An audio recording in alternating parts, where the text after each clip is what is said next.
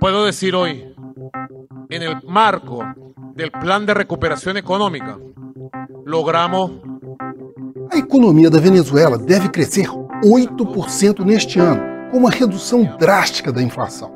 Mas a promessa, feita por Nicolás Maduro, depende de uma questão vital: o petróleo.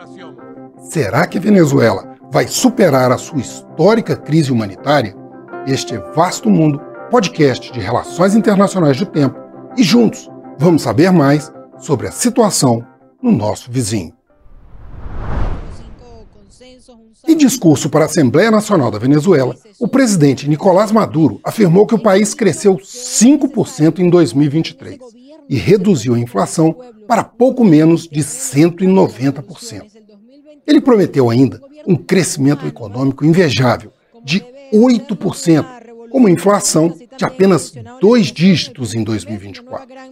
De acordo com as Nações Unidas, mais de 7 milhões de venezuelanos já deixaram o país fugindo de problemas políticos e econômicos. De acordo com o Borgen Project, 9 em cada 10 venezuelanos vivem na pobreza e cerca de meio milhão de pessoas dependem de assistência do Programa Alimentar Mundial das Nações Unidas.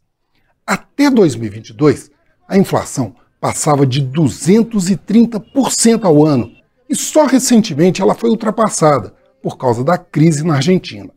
Mas o que mudou para o otimismo de Maduro. Em outubro do ano passado, os Estados Unidos relaxaram as sanções contra a exportação de petróleo venezuelano. Em troca, eles conseguiram a libertação de 10 cidadãos norte-americanos, de diversos opositores e a promessa de eleições gerais em 2024. Com isso, a receita da estatal petrolífera PDVSA chegou a mais de 6 bilhões de dólares, sem falar nas exportações para empresas chinesas, que ignoravam as restrições de Washington e que chegam a algo em torno de 10 milhões de barris por mês. No período, os descontos oferecidos para o petróleo destinado à China caíram de 20 dólares para 11 dólares por barril. Mas alguns fatores põem em risco as promessas de Maduro.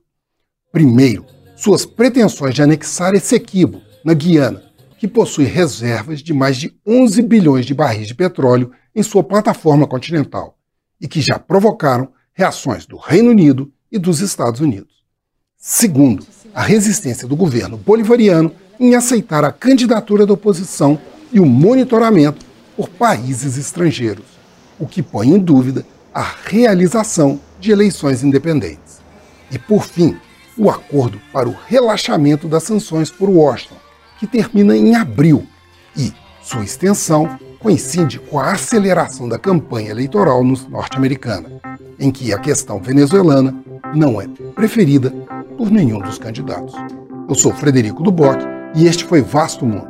Acompanhe este e outros episódios no YouTube, nas plataformas de streaming e na programação da FM O Tempo.